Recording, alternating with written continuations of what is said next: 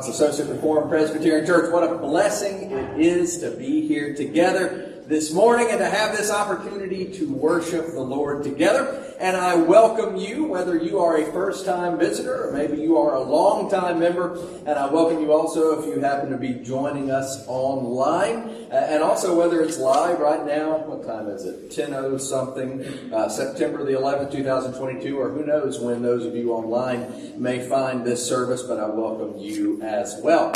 We are here to worship this morning. Worship we shall. But first, we've got a few announcements that I want to bring to your attention. First and foremost, please be aware of the bulletin. Lots of things are going on now. Monday midday starts back tomorrow at 11 a.m. Youth group starts back tonight at 5:30 p.m. So parents, please make sure your kids are here. Little Lamb starts back 5:30. Amanda, next week on the 18th, 5:30, one week from today. Um, let's see here. Uh, also, I'll, I'll, bring to your attention the fact that it's time to start the process for the election of officers. You'll notice that your bulletin is rather thick this morning. That's because you'll find a nominating form. You'll also find information about the election process um, that, that we go through here at Old Providence. One week from today, Okay, one week from today, we will have a very, very short congregational meeting right at the beginning of the worship service. It is a called meeting, and the only purpose of that meeting is so that you can turn those forms in. So look at that information, be praying about who you would nominate, and then we'll have that meeting one week from today. Also, we're going to have a brief update. You, you might have noticed different things going around on around the church, like a few new cameras, some uh, some keypads outside of doors. We're going to get an update from Glenn Hanger, one of our elders, who is heading up um, some of our new security measures. To that end, you might have received some information when you came into the church this morning, just finding out about the situation. Uh, y'all, as far as, as information goes, printed material, that sort of stuff, um, we produce the bulletin we have the uh, the PowerPoint that scrolls announcements and things. You might have received something that did not come from Old Providence. I've heard that an individual was handing some things out. Rest assured, that did not come from us. Okay, I don't even know what it is, so that's a little bit awkward, but nevertheless, that's what happens when you find out things at the very uh, last minute because you're in meetings and running around. Not that, not that Glenn informed me the last minute it's his fault. This is all just taking place. But nevertheless, just be aware of that. We'll have some updates on some security measures as well next week. Now, um, as far as different things happening and it being the fall and the new year starting, y'all, it's a special day. It's rally day today. It's that day that we focus on Christian education, and really it's the start of the new Sunday school year. So Rob Marsh is going to come forward. There he is. Come up here, Rob, so you can have the microphone. And he's going to announce teachers, classes, that sort of thing. All right. So this is rally day. Good news, bad news. Bad news, weather sort of ended our rally games. So, hey, Dabney, you don't have to blow up the water balloons during church service this year. so, but good news is it didn't weather out the picnic, which is going to occur in there in New Providence Hall. And just to let you know, we've got the world's best dang barbecue is coming, and the world's best fried chicken is going to be there. And I got two watermelon types that are really unusual but are super sweet. So if you did not, if you did not bring anything here, that is fine. We got so much food over there already. There's not enough for us. There's too much for us to eat right now. So first of all, please plan to come to our picnic afterwards. All right, I want to go over what's really important though. This is a time of year where we start our our younger kids graduate to different classes, but I also think it's a good time to review our adult classes. And we have four adult classes, and we have basically right now three uh, children's classes or young young people's classes. So let me go over those. So Amanda Malthus, and I'll get you, my, as I mention your name to stand up. Amanda Malthus runs the preschool nursery Sunday school class. So that, she's up there, so you can't really see her, but I think everybody knows who she is. So she's there. She also needs a helper. So if you're willing to be a Sunday school helper, please contact me or David Smith or Marvella Ray. We will set you up to, or Amanda herself directly, because she does need some helpers with her class. The second class we have is run by Vicki Lotz. And Vicki's our like our steadfast, Vicki, if you would stand up, she's our steadfast teacher. She's been doing these young kids for as long as I can ever remember ever having young kids, right? And they've all turned out really good, and they all remember Vicki's class. So I think she could probably use a helper too, but her class is downstairs, and, and that class is, if I got it, make sure I get it right, that is grades one, two, and three, right, Vicki? One and two. One and two. Okay, so grades one and two. The next class that we have is the junior high senior class. And you say, well, that's a big difference, isn't it? From now fourth grade or third grade all the way to 12th grade. It tends to work out. And I don't know why it does, but that's how it's worked out. And that's being taught by Lois Stockdale and Carrie Lott. So if you guys are here, could you stand up? Is Lois here, Carrie? Okay. They're teaching that class. Again, if we get more students, then we may try to split that class up. Again, I do need Sabbath school teachers. So if you have an interest in doing it part-time, please see us because we want to set it up. Now, our adult classes, they, they're well attended and they've been around for a long time. We have some great teachers, but I'm going to ask them to stand up. So the first will be the Willing Workers class. When that, that is um, Sylvia Richmond and Shirley Thomas. Would you all stand up if you're here? Willing Workers there. Thank you. Sylvia's behind. Oh, Sylvia, I didn't see it. Sorry. Yeah. All right. All right. Then the men's class. Uh, and that's taught by Pat Patterson and David Smith. If you guys stand up. And that class has been around and it's a solid class and it's, it is actually, um, one of the classes on the upstairs. I think all the other classes except for the young adult class, which I'll get to, is in, um, is down in the basement. And now right on that, I think all, that, that, that one's upstairs. All right. Then we have the open door class, which is probably our largest class. And the open door class is taught by Gary Gerhardt and Glenn Hanger and Randy Brevard. So, are there other teachers to that class? Okay. Frank Oh, Frank Hines. Frank Hines. So the, the, it's a well-taught class. It's a well, it's a large class. And you guys meet in the largest classroom. Okay. The, the other last class I want to have, and this is the class I want to push, is the young adult class, and that's taught by uh, Terry Gordon and Rebecca Harris. If you all understand. Now, people ask me, what is a young adult class? If you think you're young, you can go to the young adult class. At first we said, it's, if you don't have grandkids, you could go. But then we found there were some young people with grandkids, so we said, and we thought maybe it's generation, what are the different generations? I don't know, Generation X, Millennial, and Generation. Yeah, they're all invited, Yeah. right? they're all invited to that class. That class meets down in this, uh, in the basement underneath here. So it's a fun class. We're going to try to rebuild that and do things, and and it's, been, it's well taught. And my kids have gone there sporadically, and they've enjoyed it. So I know I've taken up enough time, but I thought it was important to recognize our teachers. What we will do after after church service, we're going to ask people to go to the classes that they would be at. All right, to go down to those classes, see where it is. And then we're going to try to organize a tug of war in the basement of New Providence Hall. Now, it's going to be on your butt tug of war. So, because we traditionally have the tug of war during the day. So, you can't wear any shoes and you got to sit on your butt. So, it should be pretty interesting.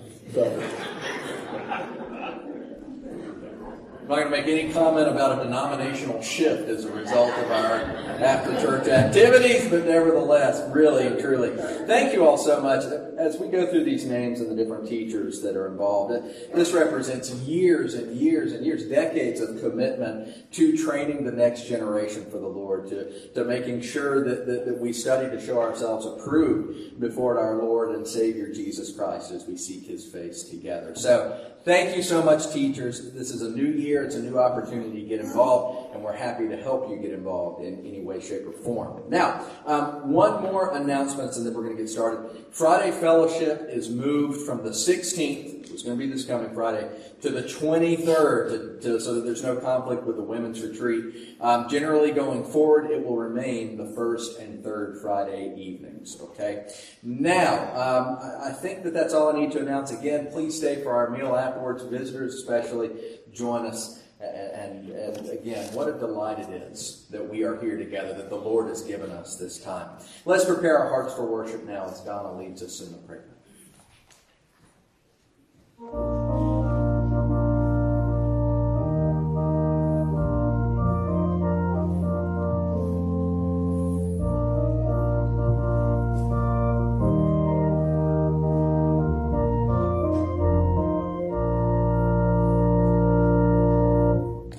call to worship this morning comes from Psalm 107, and, and, pay attention to this because it very much has to do with where we're going to be in God's Word later during the sermon. But Psalm 107 tells us, Give thanks to the Lord, for he is good. His faithfulness endures forever.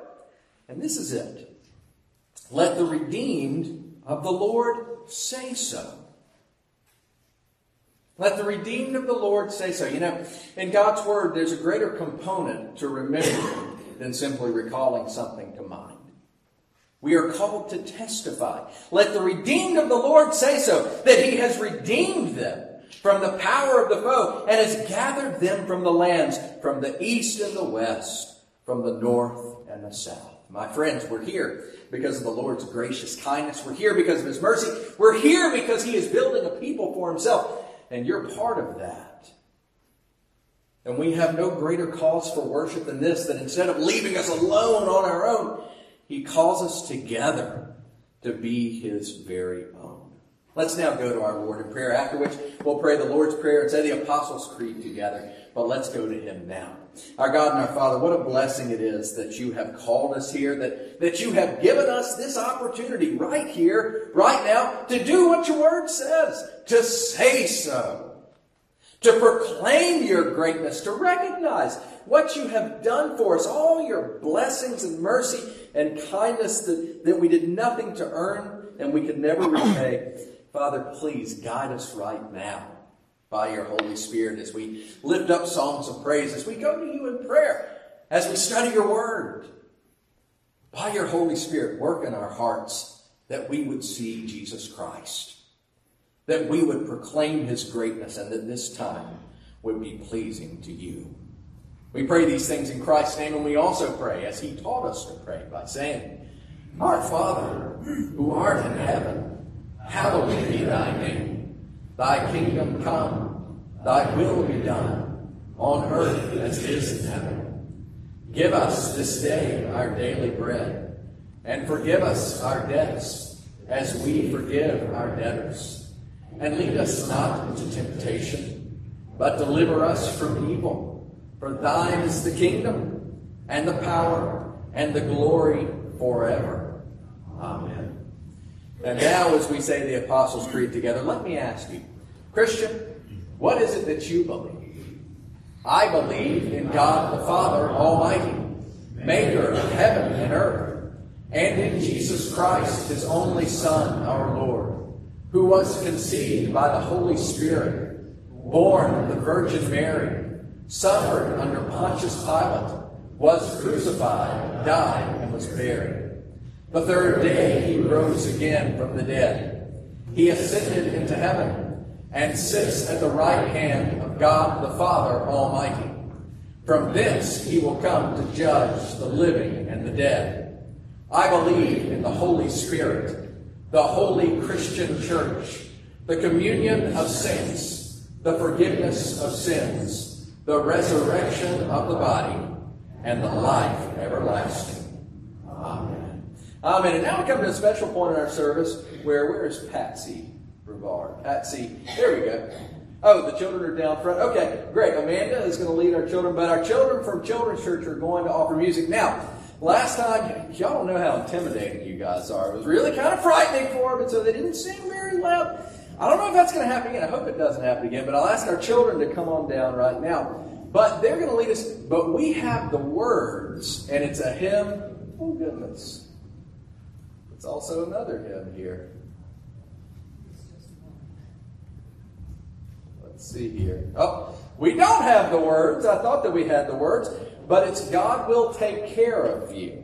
And if you don't know the chorus, then you, or if you don't know the verses, you probably know the chorus. So let's uh, turn our attention to the children as they lead us now.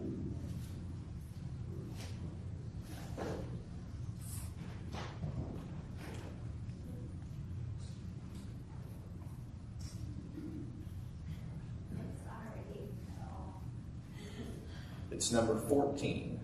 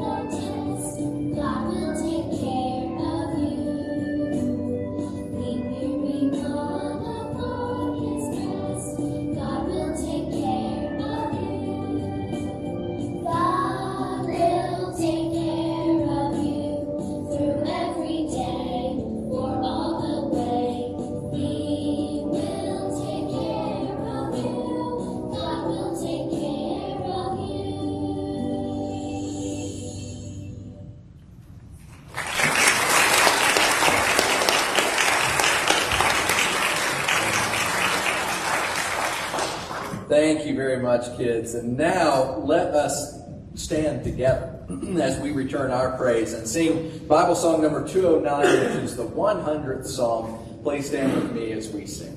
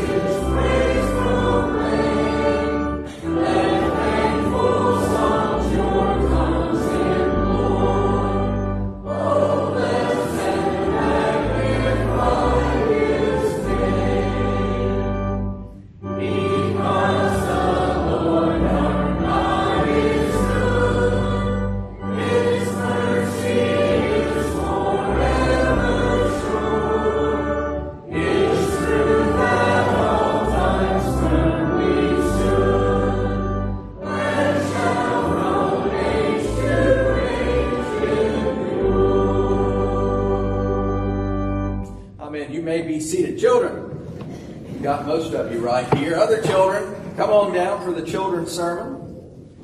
We'll let y'all sit right there in the middle over there. How about that? Oh, over here, sweetheart. This one, over here, over here, over here. All righty. Well, good morning, everybody. Good morning. And y'all did a wonderful job singing for us this morning. I want you to know how much I appreciated that. I hope you paid attention to the words. Maybe y'all have heard me do that in big church sometimes, right? I tell the adults either before we sing or after we sing, I always say, pay attention to the words that you sing because there's a very important message in what y'all just sang. The chorus goes, God will take care of you. It's so important for us to remember and to trust that God will take care of you. And it's appropriate, it's fitting that you guys sang that song this morning because of what I wanted to talk to you about today. Now, hopefully you guys remember, but the last several weeks we have been talking about prayer, right? Going to God, talking to God about how important prayer is because prayer is one of the ways that we know Jesus. And also prayer is important because of what the Bible tells us. Listen again. Ephesians 6:18 says, "Pray in the spirit on all occasions with all kinds of prayers and requests." With this in mind, be alert and always keep on praying for all of the Lord's people. All right, so the Bible tells us that God wants us to talk to Him, wants us to go to Him. But sometimes it's difficult to know what to pray for. Now, that's what we've been focusing on on Sunday mornings. Now, I bet that some of you remember what we can use to help us remember. Remember, Chloe? What can we use to help us? That's right, when we fold our hands. Folding our hands when we pray is important, right? Because we can be fidgety, we can get distracted if you're like me. But if you fold your hands, your fingers can help you remember what you should pray for, who you should pray for, right? Yeah. That's right. Yeah, we start with our thumbs because our thumbs are closest to us, right? And our thumbs can help us remember to pray for the people that are closest to us. Pointer fingers come next. Our pointer fingers can help us to remember to pray for those who point us in the direction we should go. People like teachers, people like me, people who teach us, right? Who direct us.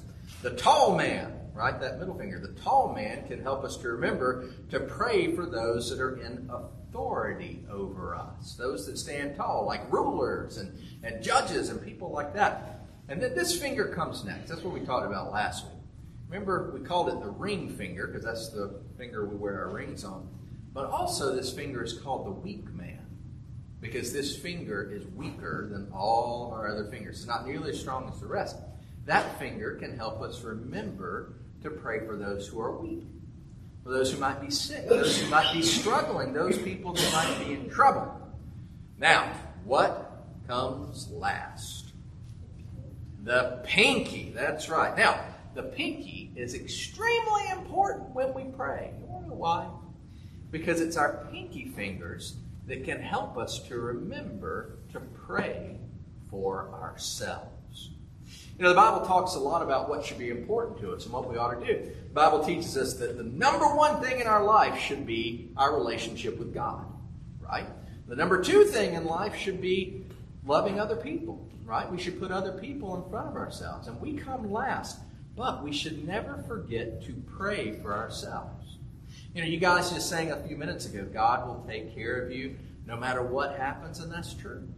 If you're happy, if you're sad, if you're scared, if you feel alone, if you feel angry, if you feel tired, you can always go to the Lord and ask for Him to help you. God loves you so much that He even tells you to come not just for the things that you need, He tells you to come to Him for the things that you want because He loves you and He wants to bless you. So let's not forget to pray, especially pray for ourselves because that shows that we really trust the Lord. Let me pray for you. Our Father, I thank you for these children. I pray that you would work in their hearts, that no matter what they face, they would always know that they can turn to you. I pray that for the rest of us as well. Sometimes it's very easy to pray for other people and other things, but when it comes to us trusting you enough to bring our wants to you, sometimes we fail at that. So help us not to forget to pray for ourselves. And I pray it all in Jesus' name. Amen. All right, y'all can go to children's church.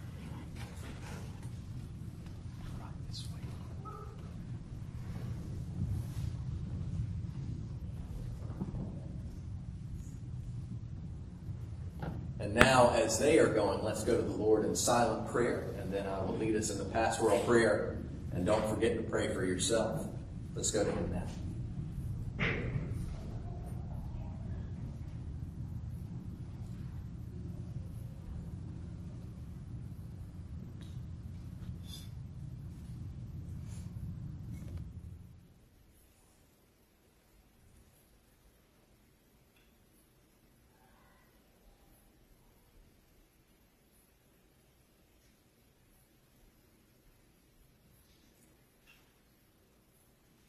Eternal God and Heavenly Father, what a blessing it is to be here right now, to have this time, to have our own experiences of your faithfulness, and to have the testimony of your word that all points to the fact that you are magnificent, that none compare to you, whether it's in your power and your might, or whether it's in your care, your provision, the way that you love us with a love that is perfect, and as a result, a love that is comprehensive.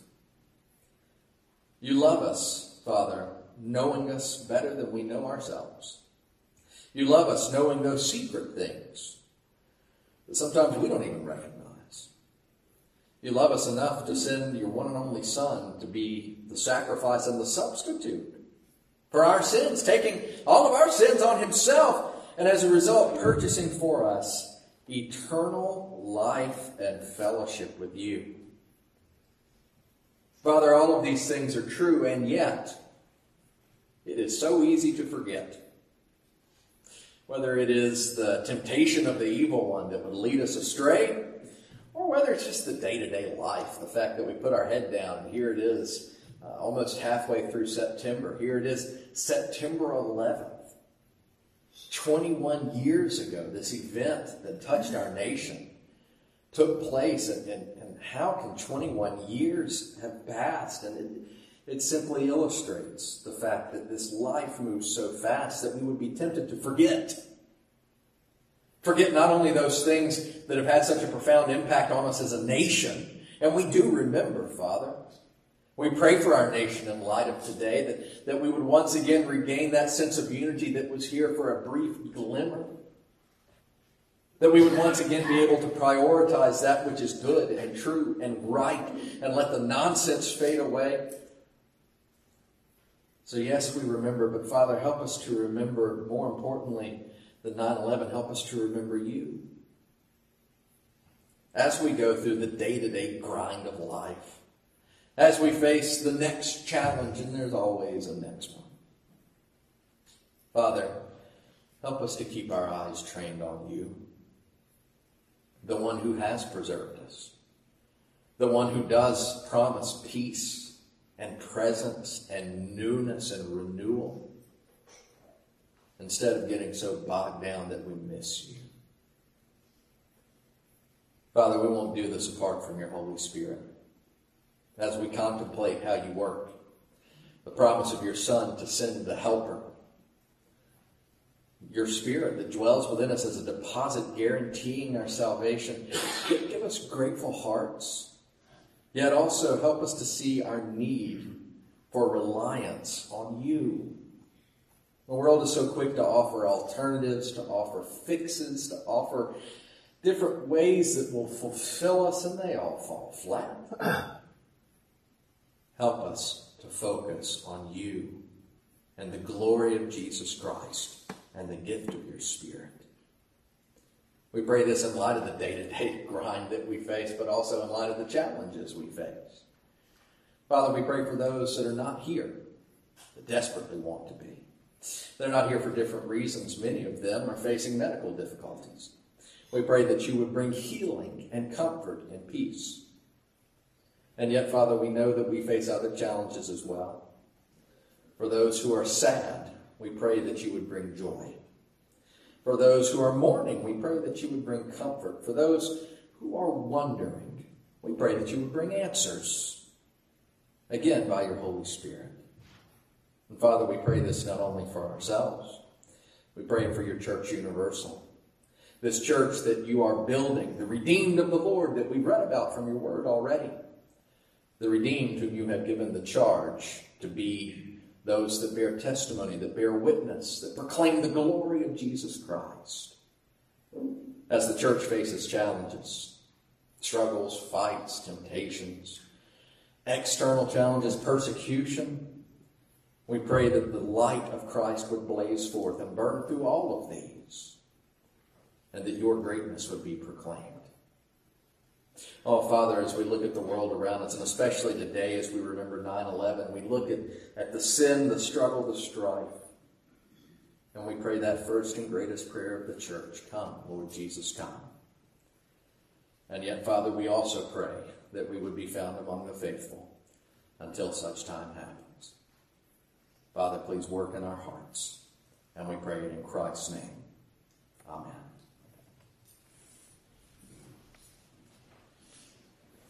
Um, Amen indeed. Well, perhaps you have already noticed from your bulletin. but today, excuse me, throat is clogging up here.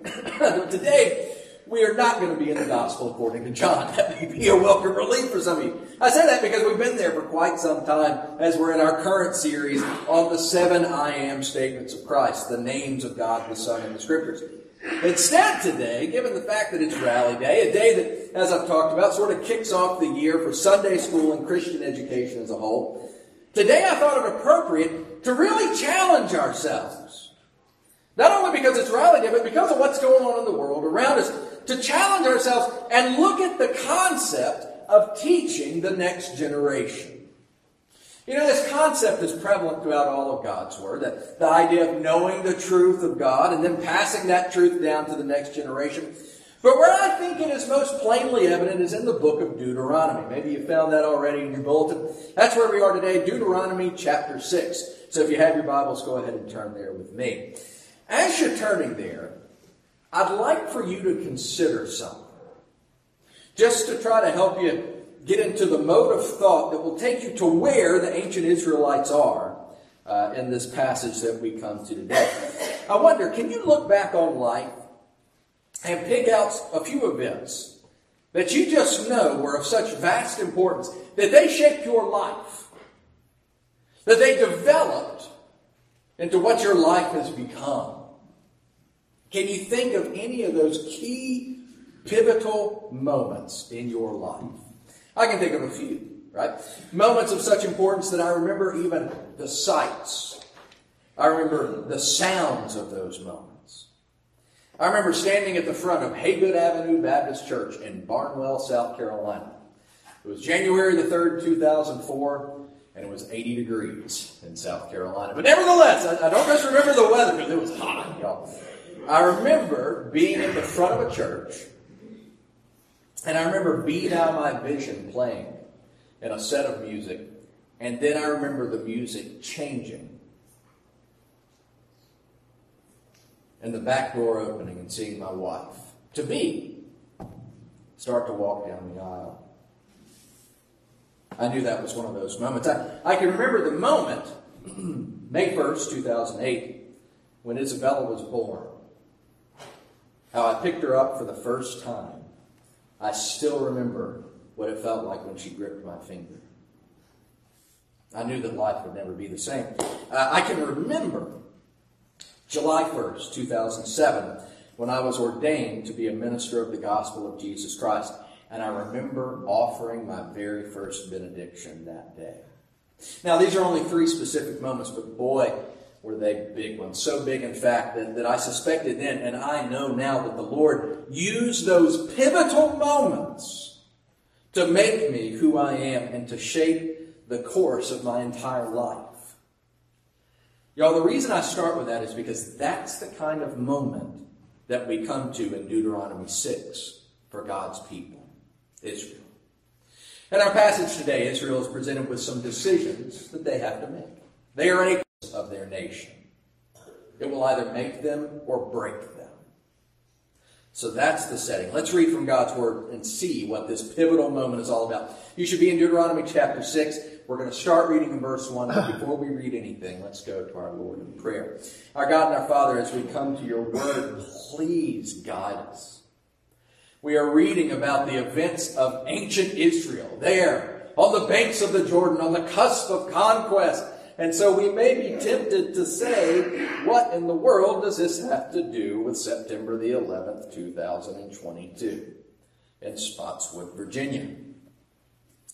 Yet, Father, your word is living and active. Though indeed this uh, passage that we are reading details the events from so long ago, it is so applicable to us today. Yet, Father, we'll miss it without the guidance of your Holy Spirit. If you don't turn the lights on, as your word says, in thy light shall we see light. If you don't turn the lights on, we won't see. So, Father, please guide us. Work in our hearts and our minds that we would understand, that we would comprehend, yes, but then so that we would take that next step and see how your word applies to our lives. So please, guide us now. And we pray all of these things in Christ's name. Amen. So, Deuteronomy chapter 1, beginning in verse 1. Hear now the word of the Lord. It says, This is the command, the statutes and ordinances the Lord your God has commanded me to teach you, so that you may follow them in the land you are about to enter and possess. Do this so that you may fear the Lord your God all the days of your life by keeping all his statutes and commands I'm giving you, your son and your grandson, and so that you may have long life. Listen, Israel, and be careful to follow them so that you may prosper and multiply greatly, because the Lord, the God of your ancestors, has promised you a land flowing with milk and honey. Listen, Israel. The Lord our God, the Lord is one. Love the Lord your God with all your heart, with all your soul, and with all your strength. These words that I am giving you today are to be in your heart. Repeat them to your children. Talk about them when you sit in your house and when you walk along the road, when you lie down and when you get up. Bind them as a sign on your hand and let them be a symbol on your forehead. Write them on the doorpost of your house and on your city gates. When the Lord your God brings you into the land he swore to your ancestors, Abraham, Isaac, and Jacob, that he would give you, a land with large and beautiful cities that you did not build, houses full of every good thing that you did not fill them with, cisterns that you did not dig, and vineyards and olive groves that you did not plant. And when you eat and are satisfied, be careful not to forget the Lord who brought you out of the land of Egypt, out of the place of slavery. And we'll stop reading right there. May God bless the reading of his holy, inerrant, and infallible word. Amen and amen. Now, before I began reading, I mentioned that Israel is at this make or break moment, one of those pivotal moments of life, their existence that changes everything. Did you catch it? Do you see why this is the case? Well, if not, that's okay because a lot of the reason, I've hinted at it, but a lot of the reason that this is such a pivotal moment is because of the context of our passage. So what's really going on here? Well, let's consider. We picked up in chapter 6 of Deuteronomy, and again, Israel is on the cusp of conquest, right? They are finally about to cross the Jordan to take possession of the promised land. And who we picked up with here in chapter 6 is Moses, addressing the people one last time. Now, you might say, well, what do you mean one last time? Well, if you know your Bible history, your Bible stories well enough, you'll know that prior to this, Moses grossly misrepresented God. God told Moses to speak to the rock, and he struck it instead in anger. And as a result, God told him, You will not be going into the promised land. And before you say, Well, wait a second, why is God so severe with Moses? Y'all, Moses was God's representative, and he misrepresented God. Moses is considered the most faithful servant in all of God's house. That didn't change this, but nevertheless, he was told very clearly, you will not be entering the promised land with the Israelites. And so where we come to today is he's giving one last address. That's, that's what the book of Deuteronomy is. And this in itself, the fact that this is one last opportunity for Moses, that ought to tell us something about why this is such a pivotal moment. Moses was the only leader they ever knew, after all. You know, it was Moses that God came to in the burning bush and said, You will be the one who goes to deliver my people. It was Moses who stood before Pharaoh saying, Let my people go, and then called down plagues on Egypt from God in order to assure their deliverance. It was Moses who was entrusted with the Ten Commandments, the law itself. It was Moses that had led them through the wilderness up to this point, guiding them, guarding them as God's representative all along the way. Moses had done all of these things as God's prophet and representative, and now he's about to leave them. And Joshua is going to take his place. Yet before he does, Moses in the book of Deuteronomy, he's addressing the people a final time, giving them final instructions, restating the law of God to them as God's prophet. And so what he has to say is of such importance. But whether or not they follow what he says, that's what makes this the crucial moment in their history. So that's the context of where we started reading. Let's get back to our text where we picked up in chapter 6. As we read, Moses is there. He's addressing the people of Israel before they cross into the promised land. And you don't have to get too far into the passage to figure out why this moment is so pivotal. Again, look at verses 1 and 2. He says, This is the command. The statutes and ordinances the Lord your God has commanded me to teach you, so that you may follow them in the land you're about to enter and to possess. Do this so that you may fear the Lord your God all the days of your life by keeping all of his statutes and commands I'm giving you, your son and your grandson, so that you may have a long life. Again, you don't have to read very far to figure out this is a big deal. My goodness, think about what we just read. Let, let me translate a little bit. Moses has just said here that their entire relationship with God going into the future hinges on whether or not they're going to listen to him.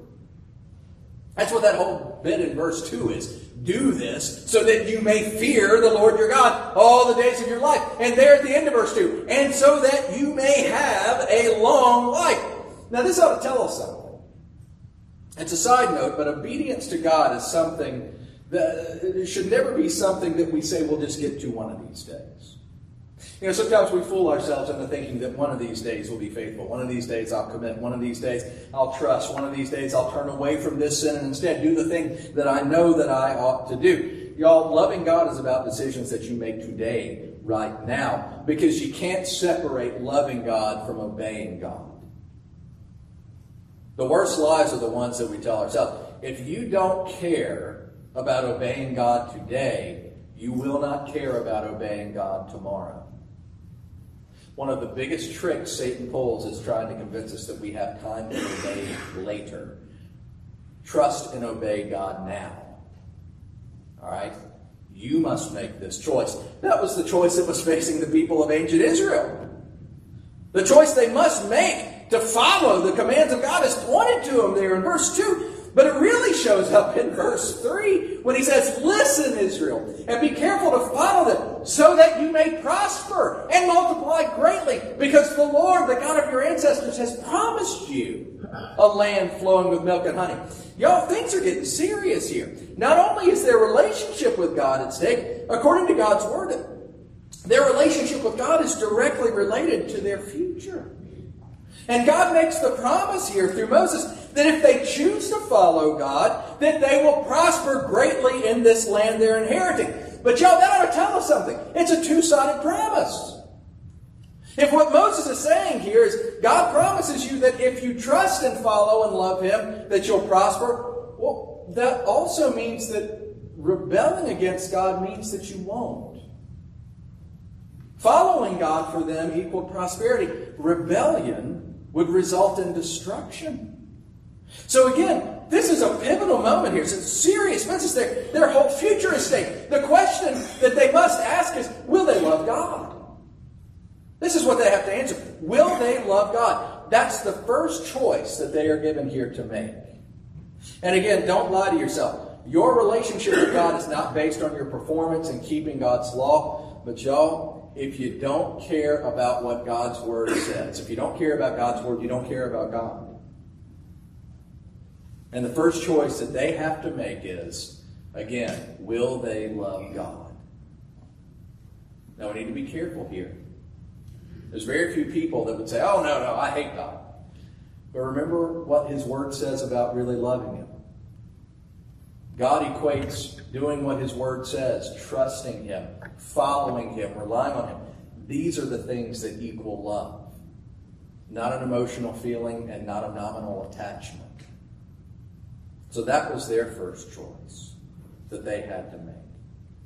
Second choice that they would face is present in verse 6. After telling people again that God is one, and I hate to just graze over verse 4 because verse 4, Hear, O Israel, the Lord thy God, the Lord is one. That's kind of like a preamble to their constitution as a nation, right? But we got to keep on moving. But after setting them apart from all the other nations, Moses presents to them the second choice they must make. Look at verse 6 and following with me. It says, These words, this is Moses speaking to him again, these words that I am giving you today are to be in your heart. Repeat them to your children. Talk about them when you sit in your house and when you walk along the road, when you lie down and when you get up. Get up. Bind them as a sign on your hand and let them be a symbol on your forehead. Write them on the doorpost of your house and on your city gates. Do you see the second choice they have to make? The second choice that will either make or break them as a people all revolves around the choice that they must make regarding the next generation. Namely, will they teach their children to love God? Number one, they've got to decide if they're going to love God. But number two, they've got to decide if they're going to teach their children to love. As a side note, now do you see why we took a break from our other series to focus on this for Rally Day? This time where we focus on Christian education. Again, think of the context of the passage. Israel's entire future is stretched out before them. But first they have to choose if they're going to love God, and then they have to choose if they're going to teach their children to love God, because that directly impacts the entire future of their nation. If they choose to love God, and this is important, if they choose to love God and yet fail to teach their children to do the same, what would their future be? Well, I'm glad you asked because we don't have to guess.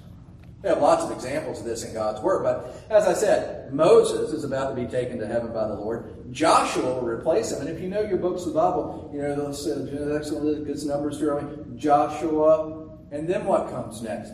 The book of Judges. And what do we find at the very beginning of Judges? It says, There arose another generation after them who did not know the Lord or the work that he had done for Israel. A moment ago I said, what would their future be if only they loved the Lord but didn't teach their children to love the Lord? The book of Judges is their future, where the saddest verse in all of the Bible, I believe, is at the end that says in those days there was no king in Israel. Everyone did what was right in his own eyes. Why? Again, because a generation arose that didn't know the Lord. And before you think, yeah, well, what does that have to do with us today? Look around you. Look around you. Pay attention to what's going on in the world around you. You see a generation that has arisen that doesn't know the Lord. A generation that basically has zero sense of accountability for anything that matters. They've been taught that they're the product of cosmic chance with evolution, that there is no God, and if there is, that, that he or she is just loving and benevolent and isn't holy and doesn't require anything of you. I'm okay, you're okay, we're all okay, nothing really matters. You see a generation that's built nothing and wants to destroy everything.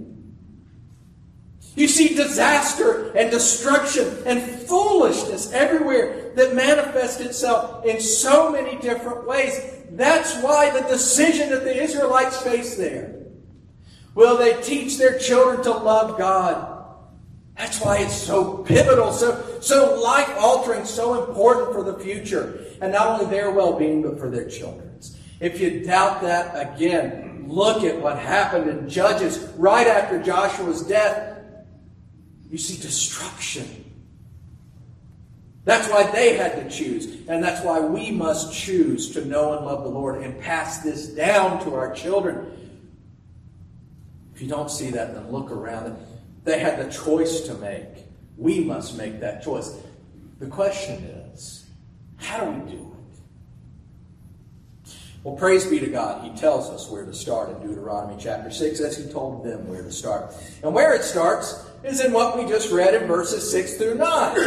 Okay? First off, and this is convicting for me, but if your child is going to grow to love the Lord with all of his or her heart, then that must start with where verse 6 starts. These words that I'm giving you today are to be in your heart. Before your children will love God, we must live out that love. They have to see it in you.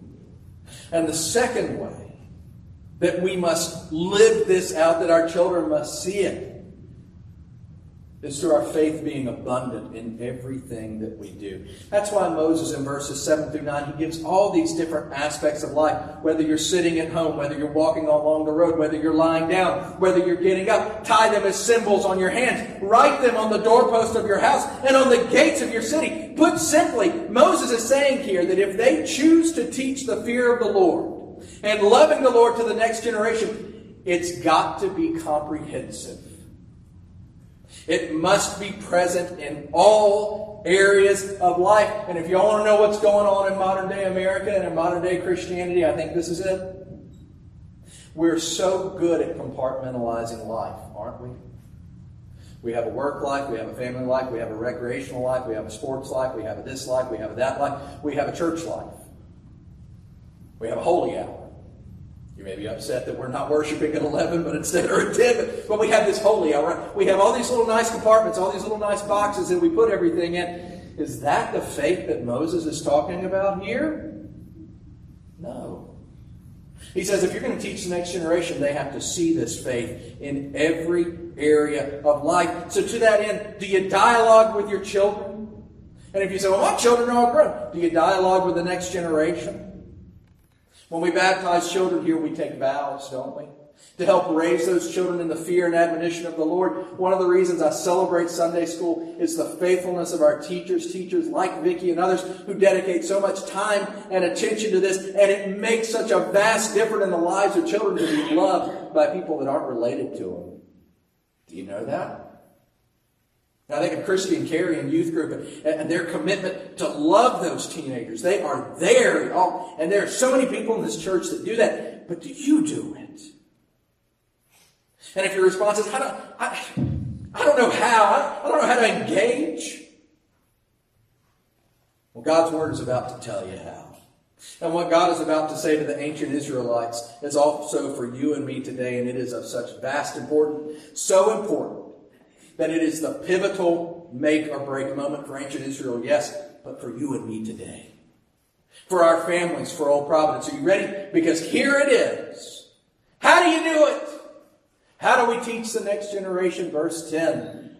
Moses said, When the Lord your God brings you into the land he swore to your ancestors, Abraham, Isaac, and Jacob, that he would give you, a land with large and beautiful cities you did not build, Houses full of every good thing that you did not fill them with, cisterns that you didn't dig, and vineyards and olive groves that you did not plant. And when you are eat, or when you eat and are satisfied, this is it. Be careful not to forget the Lord, who brought you out of the land of Egypt, out of the place of slavery. My friends, how do you teach the next generation to love the Lord, to know the Lord? How do we ensure the prosperity of future generations? And I don't mean that false prosperity garbage that, that, TV preachers talk about. I'm talking about real prosperity, knowing and loving the Lord. You know where it starts? It starts with one word. It starts with the word remember. Remember, remember. Moses said to the ancient Israelites, knowing that he wasn't going with them. He said, when you get there, when you enjoy all these blessings that God has given you that you did nothing to earn. And don't think for a second this doesn't apply to you. You might say, well, I've never gone into a city that I didn't build. I've never gotten a, a, a vineyard that, that I didn't plant. I've never had a house that I didn't. Fr-. Y'all, you have been blessed beyond measure.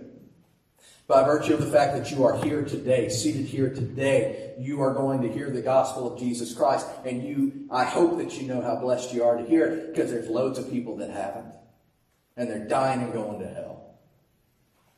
by virtue of the fact that we are in the United States with electricity, with clean water. We have been blessed beyond measure. But what Moses said to them is when you get there, when you enjoy these things, when you've eaten them, when you've had your fill, be careful not to forget the Lord. Moses puts his finger on the very thing that we're tempted to do, and that is to become complacent, to become apathetic, to get so comfortable with life, or to get so entrenched in the day to day, the day to day of life, to get so carried away with the goings on and the things that we think are so important but aren't really important at all, that we can forget what the Lord has done for us. And he doesn't stop there. If you were to jump to verse 20, you'd find this. Moses says, along the same line, he says, when your son, and you could put daughter in here, but when your son or daughter asks you in the future, what is the meaning of the decrees, the statutes, and ordinances that the Lord our God has commanded you? Pause right there before you read verse 21. Do you get what he's saying here? When your children ask you, what is following God all about? Why do we go to church? Why do you love the Lord? When your son asks you in the future, when your daughter asks you in the future, what's the meaning of these things? Verse 21 Tell him. Tell him. We were slaves of Pharaoh in Egypt.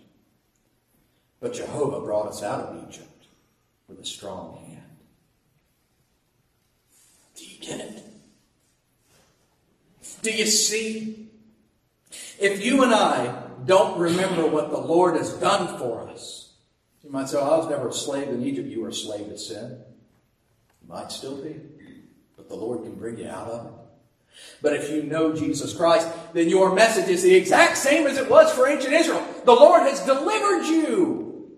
He's made you alive in Christ. You were a slave. You were dead in your transgressions. But the Lord made you alive. And if you and I don't remember what the Lord has done for us, and remember doesn't just mean recall, but if we don't live in light of what God has done for us, we will never pass that on to the next generation. Why? Because they've got to see it. They've got to hear it. And while this generation has issues, they're real good at gauging what's real and not real. That's why they keep looking for the genuine article and can't find it anywhere because the genuine article is Jesus Christ alone. They've got to see it. We've got to be able to tell them why they should love the Lord, why they should trust Him, why they should keep His commands and do as He says, why they should love Him. We must remember and we must testify. And that's the third choice for Israel that they're facing that day. My clicker has stopped working here, it seems. That's okay, Jeff, it's fine. Third choice that they faced is would they remember and would they testify? Will you remember and will you testify? There's a great quote, and I'm sorry the screen is messed up, because the quote comes from Kevin DeYoung. He mentions the fact that we are all natural evangelists for the things that we know and love. And isn't that true? You know?